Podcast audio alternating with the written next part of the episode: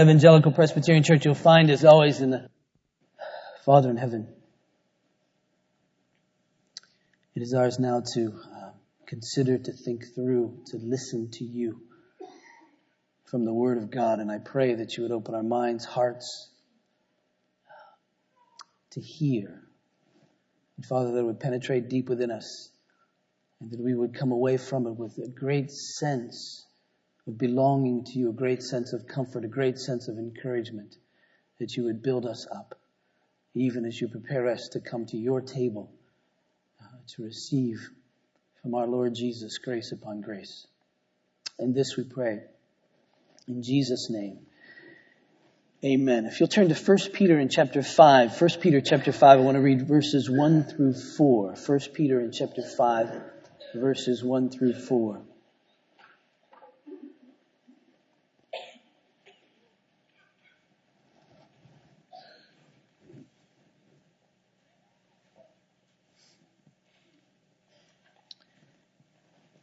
Hear the word of God. So I exhort the elders among you as, as a fellow elder and a witness of the sufferings of Christ, as well as a partaker in the glory that is going to be revealed. Shepherd the flock of God that is among you, exercising oversight not under compulsion, but willingly as God would have you, not for shameful gain, but eagerly, not domineering over those in your charge, but being examples to the flock. And when the chief shepherd appears, you will receive the unfading crown glory. Have you ever thought, I suppose you have, but have you ever thought about the great drama on this night in which Jesus was born?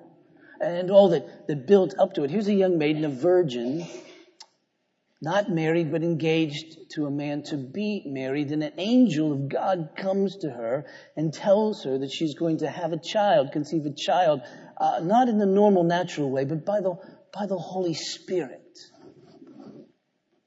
That's different.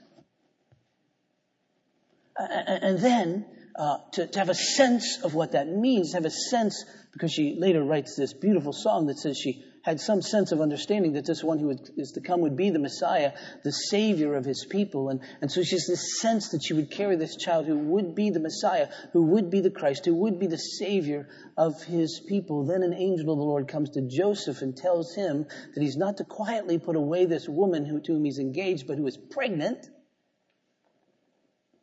but yet should take her as his wife. And then they get word of this tax, they have to move and leave to register for this tax and go from Nazareth to Bethlehem. They get there, there's no lodging appropriate for them. They end up in a place where there's animals, and she gives birth to the Son of God.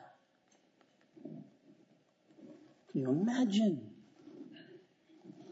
Now, now, some think this to be a myth. It's interesting to me that Jesus still makes the cover of Newsweek. Happy about that in some ways.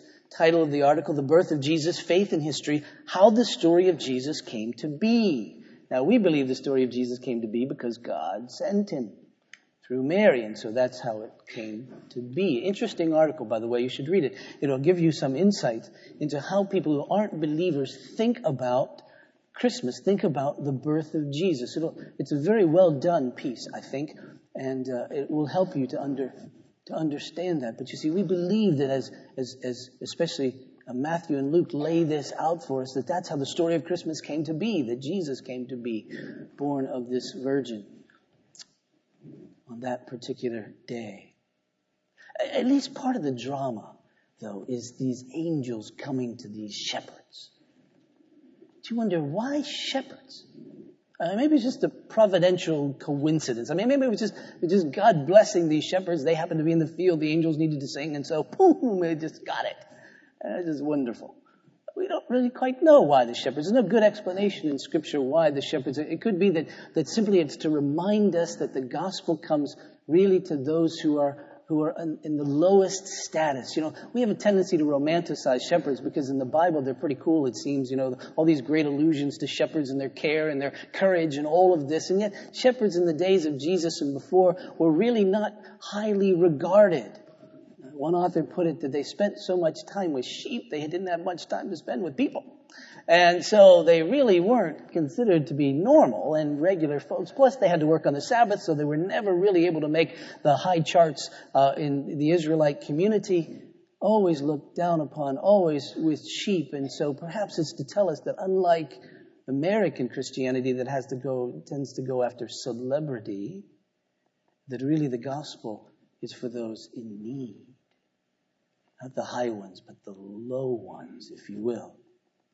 Maybe. Some have conjectured that these shepherds were watching lambs that were going to be used for the Passover.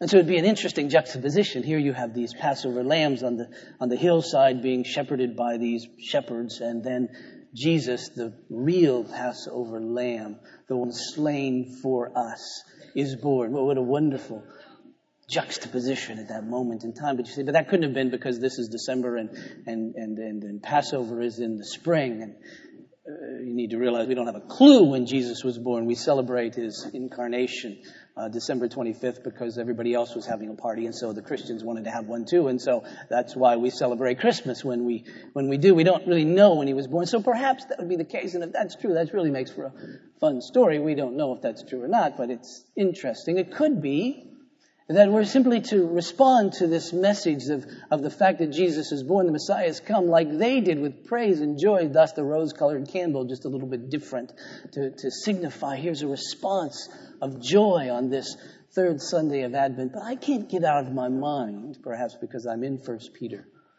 the fact that on that, in that moment in time, the Good Shepherd was born, and the announcement was made to those who were doing what the Good Shepherd had come to do at least figuratively speaking. Uh, Peter refers to Jesus as the chief shepherd. The author of Hebrews refers to him as the great shepherd of the sheep. Jesus, if you were listening, if you were here for that call to worship, uh, refers to himself as the good shepherd. There's this sense, you see, that, that, that, that, he's this shepherd, the very shepherd of Israel. Figuratively speaking, of course, Jesus didn't come to take care of animals. He came to take care of people. He came to take care of his people. And this, this figure of speech of shepherd and sheep is used throughout the scripture of the relationship between God and his people. You know the great shepherd psalm, Psalm 23, the Lord is my shepherd, I shall not want. It's a shepherd. God says, I'm your shepherd. In Psalm 80, God is referred to as the shepherd of Israel. In Isaiah 46, Isaiah speaks of God coming to his people as a shepherd to a sheep to care for them and to cuddle them and to nurture them and to lead them and, and all of that. So it's, it's a common, it's a common figure. And the question then, of course, is how, how did God shepherd his people in the Old Covenant, in the Old Testament? And the answer is that he did it from heaven through those on earth called shepherds. There was, for instance, a whole group of people in ancient Israel called the elders of Israel. And they were the ones who were to, to, to give wise counsel, to settle disputes among the people, to rule the people. There were, there were priests who, on behalf of God, were to shepherd the people in the sense that they were to bring people into the very presence of God by interceding for them in prayer, by, by bringing sacrifices so the people could come and, and live in the very presence of God. There were shepherds of Israel who were prophets who would, who would bring the very word of God to people uh, and, and, and seek out those who were straying from God and come with, uh, to them with this message of repentance and, and rebuke and saying, come back come back into the fold of God. And there were kings who were to, to rule the people righteously so that they would prosper and be well cared for. And as you study the history of ancient Israel, you realize that, that, that, that when the kings were righteous and holy and good, the people prospered. It's as if they were taken to good pasture. It's as if they were, had peace by quiet, still waters because the kings were, were righteous and holy. And thus you see in all these different regards, God was shepherding his people. But of course, these shepherds failed. They failed. They failed to shepherd the people as God would have it. For instance, turn to Ezekiel in chapter 34.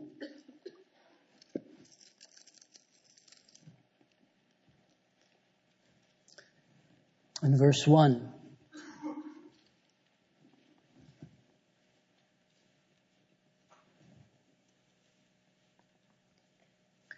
The word of the Lord came to me, Son of man, prophesy against the shepherds of Israel. That is, against these elders, against the priests, against the prophets, against the kings. Prophesy and say to them, even to the shepherds, Thus says the Lord God, Ah, shepherds of Israel have been feeding yourselves. Should not shepherds feed the sheep? You eat the fat, you clothe yourselves with the wool, you slaughter the fat ones, but you do not feed the sheep. That is, they were taking care of themselves, not the sheep. You see, shepherds come not to care for themselves, but to care for the sheep. Because sheep need, by definition, cared for. Sheep are naturally dependent animals. They're not naturally independent. They're naturally dependent. They're not wise enough to know where to find good pasture, and when they find it, they overgraze it. They just stay there and eat and eat and eat and eat and eat. They, they have no real good natural defenses. They, they don't have good teeth. They can't bite well if attacked. They don't have good claws. They can't scratch well. They can't run fast at all. And if they get into water and it gets into their wool, they're done for. They can't even move. And so they're, they're defenseless against the enemies that they have, but they're, but they're cantankerous and they're, they're competitive. And so the, the big sheep will, will nose out the weak sheep to the detriment of the weak sheep. Thus, shepherds need to come and keep order among these sheep as well so the weak ones can grow. And he says, You haven't done any of that.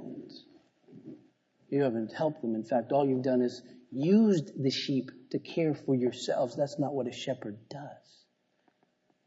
Because when God is referred to as our shepherd, the characteristics of God that we're to think about is here's the one who feeds us, who cares for us, who nurtures us, who protects us, who, as David says, makes a table before us in the presence of our enemies. And we needn't fear our enemies. In fact, God will feed us right in the midst of them because He's with us. And we don't even have to fear death because He's with us. And even if we walk in the valley of the shadow of death, of course, God is with us. So we don't, we don't have to be afraid. And He blesses us because goodness and mercy pursues us from God. He brings goodness and mercy to us all the time. And that's what a shepherd is to do for the sheep. That's what God does for us. Like sheep, we too are naturally dependent. We can't breathe lest God says there's breath. No matter how independent we think we are, the truth of the matter is the very breath we use to say that God doesn't exist was given to us by God Himself. We're utterly dependent upon Him, though like sheep, we easily go astray because we think we're independent. We think we can. We think we have enough wisdom to lead ourselves. We think we have enough strength to protect ourselves. We think we have enough knowledge to feed ourselves, but of course, we don't. And so God says, I want you to know that you're sheep and that you need shepherds.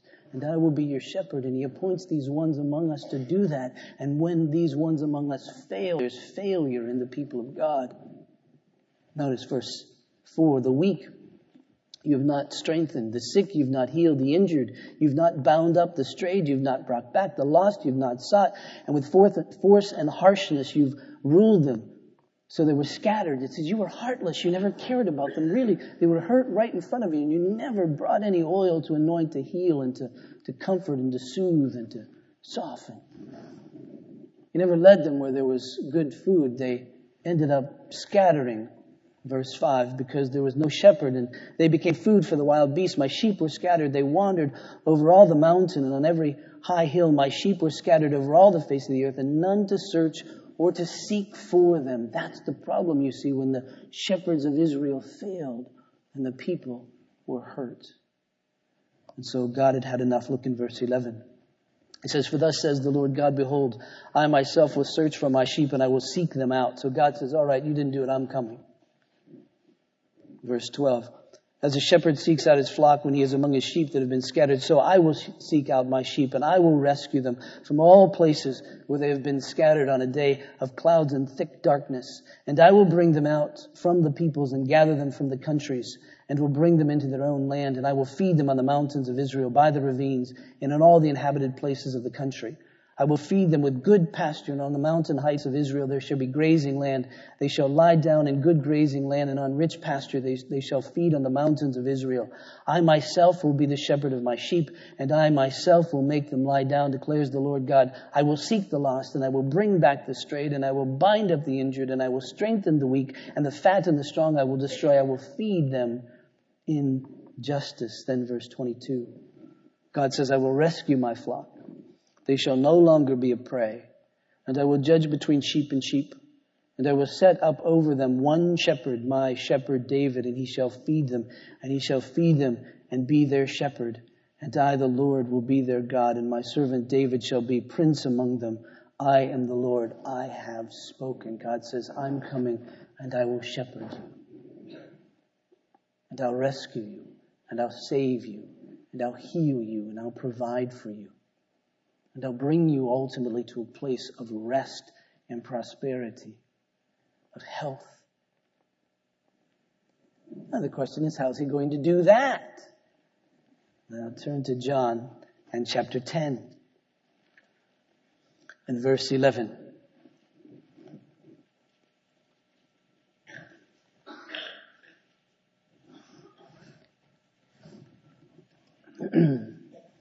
Just as an aside, one of the things I love about celebrations in the church year of Christmas, Easter, and so forth is that they're great times to see how it all fits together. Right? It's great times to see how it all fits together as we go through the drama of the history of our redemption, of, of how God did it in history. We see it played through the whole Bible. And so here we have God saying, I'm your shepherd. I'll appoint these shepherds. They failed. I'm coming. Then on the lips of Jesus, John chapter 10, verse 11, he says, I am the good shepherd. Wow.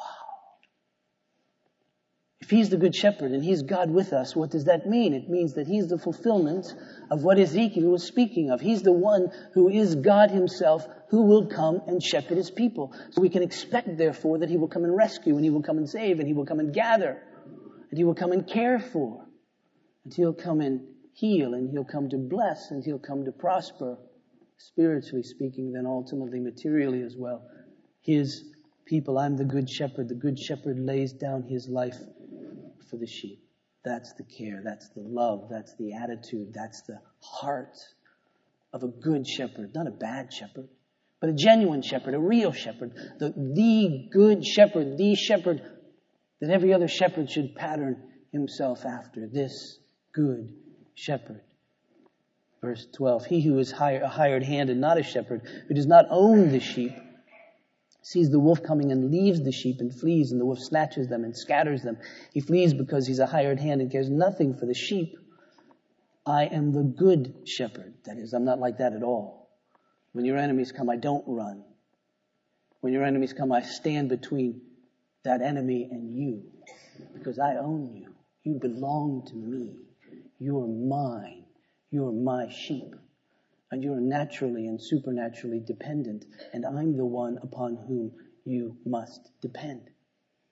And I'm dependable because I'm faithful. I'm the good shepherd. I won't leave you hanging. I won't leave you down. I won't leave you vulnerable to this kind of attack.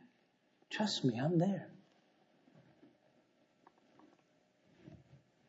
Verse 13, he flees because he's a hired hand and cares nothing for the sheep. I'm the good shepherd. I know my own and my own know me, just as the Father knows me and I know the Father. And I lay down my life for the sheep. He does it, you see. He, he gives himself. And I have other sheep that are not of this fold. I must bring them also and they'll listen to my voice so there will be one flock and one shepherd. For this reason the Father loves me because I lay down my life that I may take it up again. That's very comforting, isn't it? Because you see, a dead shepherd is good for the moment if he gave his life to save you. But then you're shepherdless if he's just dead. But if he is able, after he gives his life, to take it back up again, and then can be with you, then you have the good shepherd all the time. And you see, this good shepherd has come to shepherd us, to care for us, to rescue us by giving his life. And of course, he did that. And when he did that, he took our sin upon himself, for that's what we needed. in order to come into the fold, in order to be accepted as his sheep, you see, he needed to take our sin. We needed to be forgiven and received and accepted by God. And thus he, as our good shepherd, stood before the great enemy, the judgment of God. And he took it. And in his own blood, his own death, he defeated it that we might live. And now he lives to shepherd us. How does he do that, you say? How, do, how does this Holy One of God, how does this good shepherd, how does he shepherd us now? Well, certainly by way of interceding for us. He, he is alive. Hebrews and chapter 7, verse 25. Turn to that if you don't know it. If it doesn't spring to your mind what that is, turn to it. Because sh- it should. You need this verse. We live off the Word of God. This is one of those uh, verses that we must uh, live off of. Verse 25, Hebrews 7, consequently, is because he lives. Consequently, he is able to save to the uttermost. Uh, that's just a wonderful expression. It's like he does everything necessary to save. There, there isn't anything left. He, he saves to the uttermost, completely, thoroughly. Uh, there's nothing left unsaved about one he has saved. He saves to the uttermost. Those who draw near to God through him, since this is how he's able to do that. This is how, why we can trust him. It's why we know it's true since he always lives to make intercession for them. That is to say, he's always standing for us on our behalf in heaven. Thus, if anyone ever makes a charge against us in heaven, whoever that may happen to be, I don't know how those charges get there, but however they happen to get there, Jesus is standing there saying, no, no, no, no, that can't touch him. That can't touch her. No, that won't remove him or her from my presence, from my care, from my love.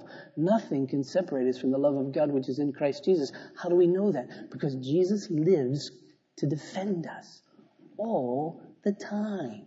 And he never dies and never goes away because though he gave his life, he took it back up again. And when he took it back up again, he lives. And as he lives, he intercedes. We never need to worry, He never forgets us.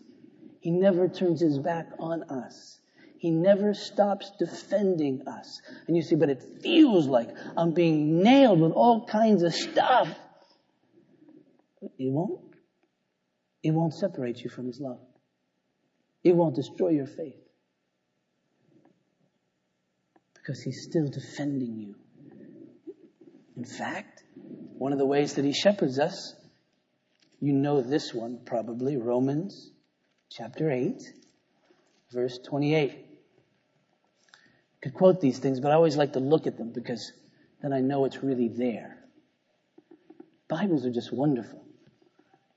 Quoting them and memorizing them is really good, but it's just great to see it in black and white, just right there on the page. To go, oh, I didn't misquote it, I didn't make it up. It's really there. There's some days I read verses and I go, whew, thought maybe I'd made that one up. But no, no, it's right there. Romans 8, verse 28. And we know, see, that's wonderful to be able to say. We know this. How do we know this? Because Christ lives. That's how we know this. And we know that for those who love God, all things work together for good, for those who are called according to his purpose. And you see, when we're called by him, passage in John says that Jesus knows his sheep, and his sheep know him. And he calls to his sheep, and they know his voice, and his sheep respond to him. And so when he calls us, he calls us according to a particular purpose. And that particular purpose, of course, as our good shepherd, is to rescue us and to save us and to bring us to him and to keep us there. That's his purpose. And in the midst of that, of course, he purposes that, that he would transform us and conform us to his own image. And so he says everything in the context of the life of a sheep, that is one belonging to God, one shepherded by the good shepherd, one who hears the voice of the good shepherd and responds. A real sheep, the life of that real sheep then And you can know as one that everything that happens will ultimately work out for good. And God's, through Christ, providential work of circumstances, work in your own heart and life, will always bring good. That's how He shepherds us, by His providential care. He intercedes for us. He works circumstances for us. And he can do that because Ephesians chapter 1 and verse 22, when he ascended after having risen, when he ascended, Ephesians 1 verse 22, and he, that is God the Father, and he put all things under his feet. The his there is Jesus. So the Father put all things under Jesus' feet and gave him, Jesus, as head over all things to the church. Or other translations would have for the church. That is, Jesus rules and reigns on behalf of his people. Thus all the circumstances, all the events, all the things that take place in the course of life are governed in such a way by Jesus for the benefit of his people. Ultimately speaking, to strengthen us and to purify us and to, to show our faith even more genuine so we don't need to be afraid. That's how he shepherds us. But he also shepherds us through human vessels, through shepherds. Turn back to 1 Peter in chapter 5. Notice how Peter puts it. He says, So, I exhort the elders among you, as a fellow elder and a witness of the sufferings of Christ, as well as a partaker in the glory that is going to be revealed. Peter says, Listen, I want to just for a moment, just for a couple of sentences, address a particular group of people in the churches who will be receiving this letter. All you Christians scattered, as he said, there's a certain group of people named elders out there, and I am an elder with you. He doesn't put himself above them. He just says, I'm just another elder. I'm a fellow elder. I'm a witness of the sufferings of Christ. I can testify that Jesus did suffer more than that. I can testify that as a believer, as an elder, we will suffer as well. And I've witnessed that and I'm testifying to you. All that I'm testifying to you about suffering is true. And I'm also a partaker of the glory that's going to be revealed that is, I know Christ. So I would just want to address you fellow elders for a moment. So I exhort the elders among you as a fellow elder and a witness of the sufferings of Christ, as well as a partaker in the glory that is going to be revealed. Shepherd the flock of God. It's a direct command to those who are elders, but it's also something implied in the context of those who aren't, and that is, be shepherded as the flock of God. That, that here's how I'm going to do this. This is my means by which I'm going to do this. Shepherd the flock of God that is among you, exercising oversight. Now, what elders do is to oversee. They look over the flock of God. They watch the flock of God and everything around the flock of God. And it's their job, just like any shepherd would do, to feed, that is, to provide nourishment by way of the Word of God, and to protect so that others won't come in and steal them or harm them are to feed and to protect the primary functions of this of, of a shepherd. Notice, for instance, in Acts in chapter 20,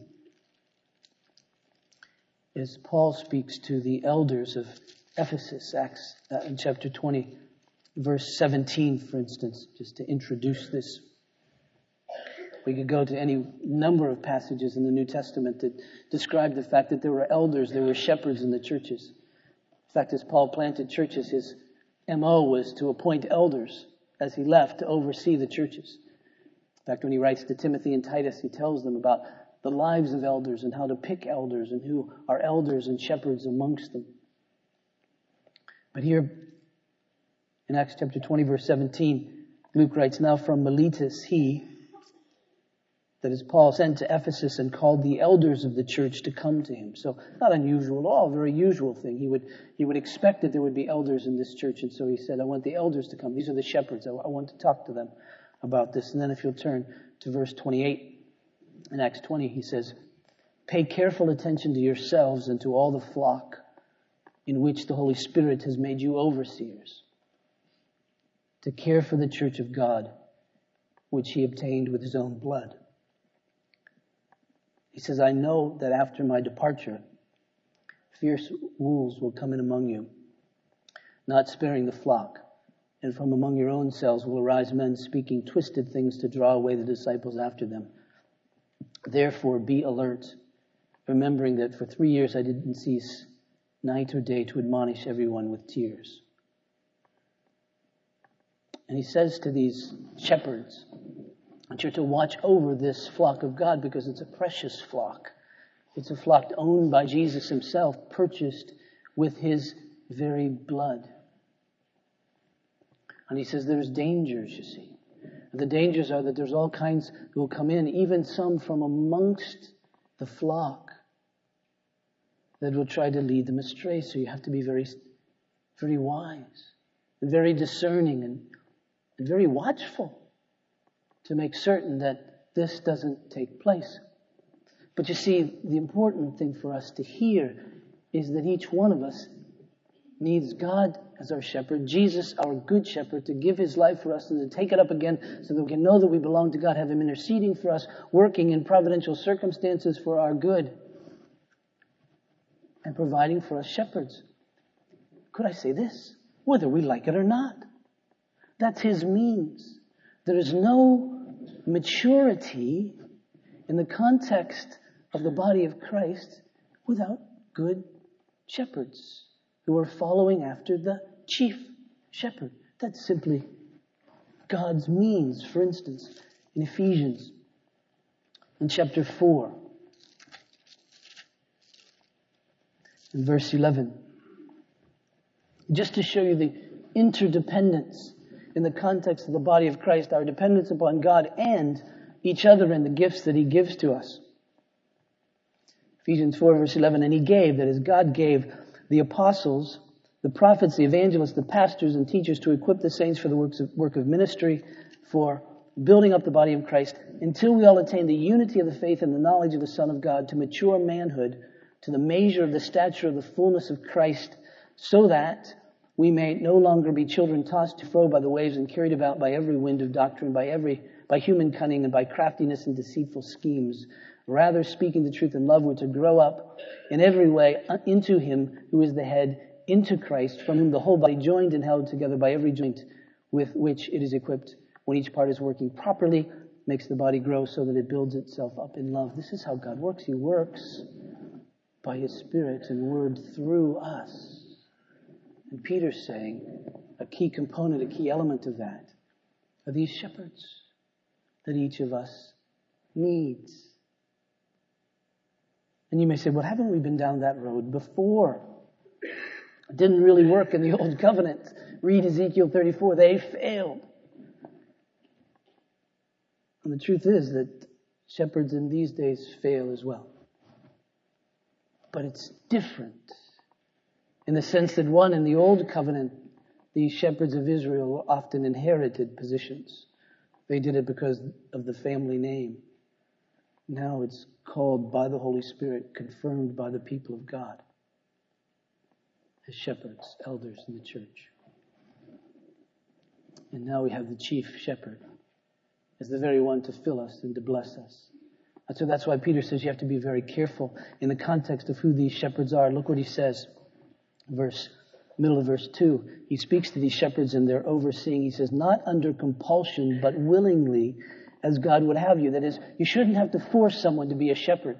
They should do it willingly. And you say, well, why would you ever have to force anybody to? Why wouldn't somebody want to be one of these shepherds, these, these elders? Why wouldn't a man just simply step up and say, I want to do this? Well, number one, Peter was writing to a group of people in the midst of persecution. And in the midst of persecution, often those aimed at first are the very ones who are considered to be elders, shepherds.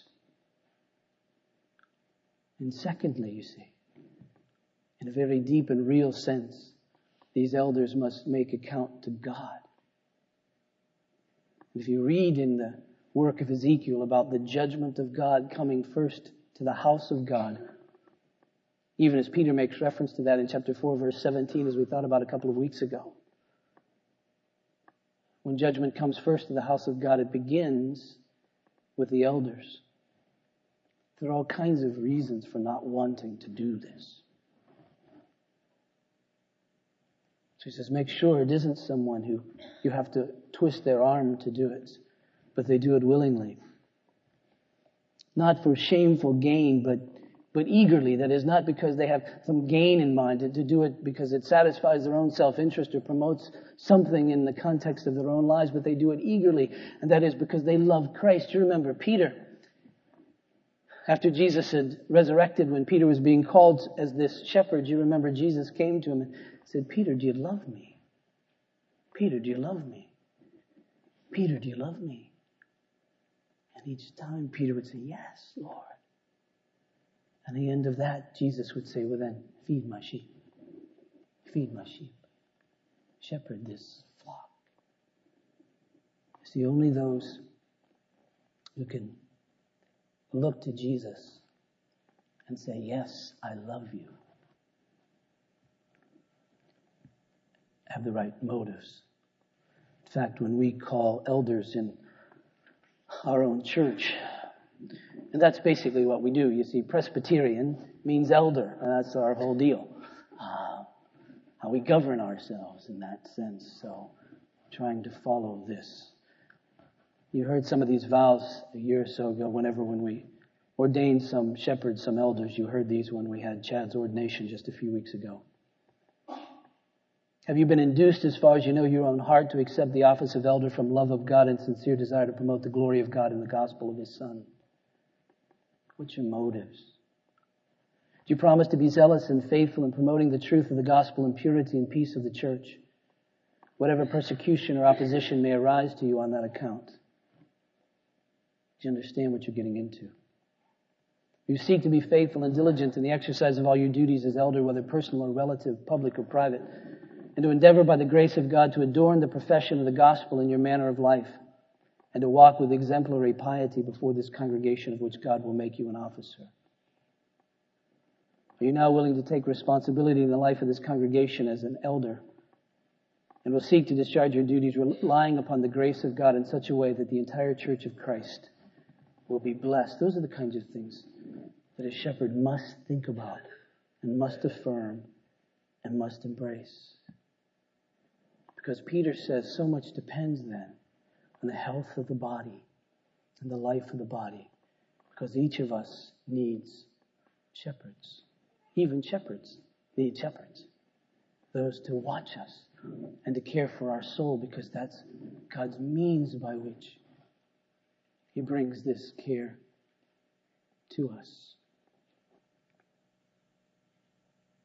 See, it's important. In Hebrews, in fact, in chapter 13, verse 17, the author of Hebrews gives this admonition to the church. He says, Obey your leaders and submit to them, for they're keeping watch over your souls. See, part of God's economy, if you will, part of his structure, part of the way he works for our benefit and blessing is to give us those shepherds, elders, who watch over our souls for God's sake, for Christ's sake. Obey your leaders, submit to them, for they're keeping watch over your souls as those who will have to give an account. They give an account for your soul. So then he goes on to say, let them do this with joy and not with groaning, for that would be of no advantage to you. That is to love these shepherds and submit to these shepherds in such a way that makes their calling a joy, not a burden, a blessing, so that they enjoy it. Because if they are enjoying being your shepherd, it will be a blessing to you. That's why we urge our kids as they come up through the church to make sure the church is always significant in their life, not because we're trying to perpetuate something, but because it's necessary. It's God's way. When college students come, we say, get involved in the life of the church. Why? Because you need the oversight of the shepherds that are in the context of local churches in this community. So you need that for people in the community. We say, come, and we urge people, we say, join churches, become members of churches, because this is the way that it makes it easy for elders to oversee you. It's difficult to oversee people never come to us and say, Yes, watch my soul. Be used of God to watch my soul. I understand the scriptures saying that this is how it's done. So, so all right is in the book of Acts, and someone was recording that so many were being added to their number daily.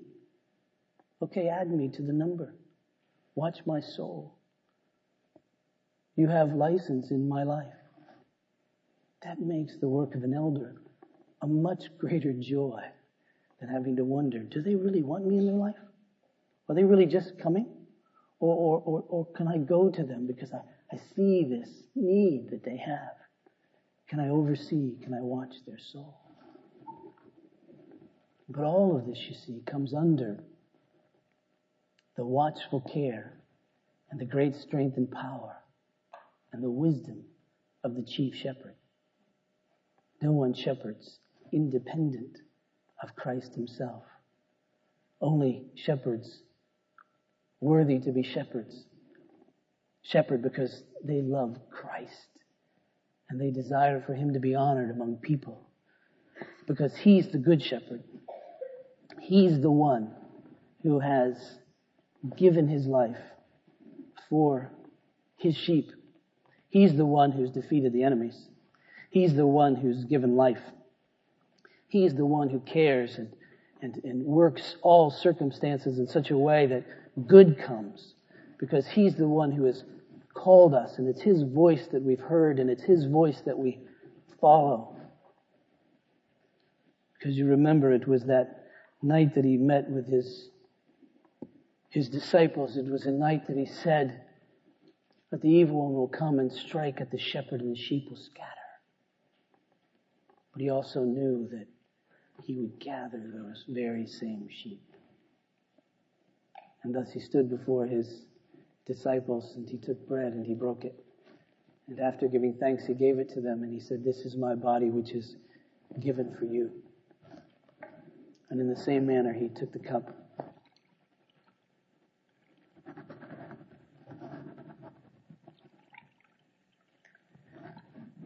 And after giving thanks, he gave this to his disciples and he said, This is the new covenant in my blood, shed for many for the forgiveness of sins. Do this in remembrance of me. And of course, we think of Jesus as our good shepherd who laid down his life for us to defeat the enemy of sin and death that we might live. But then we remember our Lord Jesus who took his life back up again that he may shepherd us even now. Because you see, this is his table and he attends it. And I, as a shepherd under the chief shepherd, ministering in his name, lays this before you. But you don't come to this table to meet me. In a very real way, this symbolizes what shepherds do. When an elder prays for you, when an elder visits you, when an elder teaches you, when an elder comes to comfort you, he's simply bringing Jesus. Because he's the chief shepherd. This is simply his means. There's no ego involved. We're helpless. And we simply come to say, Come to the chief shepherd. Receive from him grace upon grace because he gave his life and he took it back up again, which means he is here and he will meet you and he will nurture you and nourish you and bless you. Let's pray. Father in heaven, this is amazing. I pray that you take this bread and juice and set it apart from the common, ordinary bread and juiciness of it. So that through it, we might feed upon our Lord Jesus and receive from Him the care that we need to continue in faith and to persevere.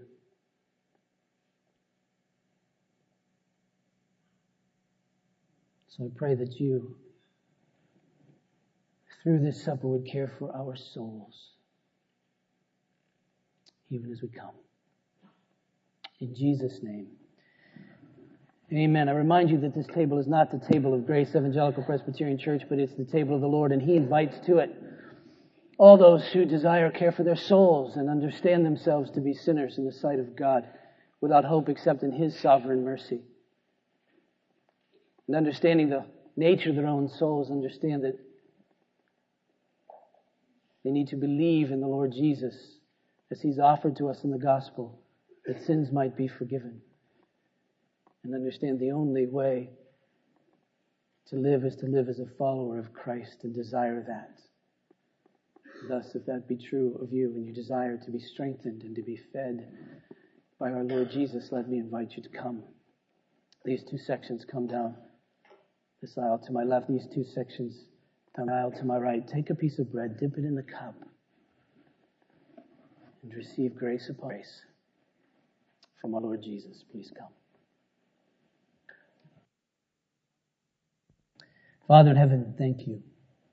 Thank you for caring for us, for shepherding us, for nurturing us, for feeding us, for saving us, for rescuing us, for forgiving us for walking with us, for ordering our steps and leading us there, for enabling us to hear your voice and to respond to it and to feel comfort because we know that it's Jesus who is calling and Jesus who is caring and Jesus who's interceding and Jesus who lives. Thank you. It's a great message. I pray all, for all who proclaim that message this week for each one of us as we go various places, some in the context of our own families with our own children or even our parents or grandparents, some in the workplace and offices and schools and dorm rooms and apartments and all over the place. Father, that this message of the gospel of Christ can be proclaimed most especially.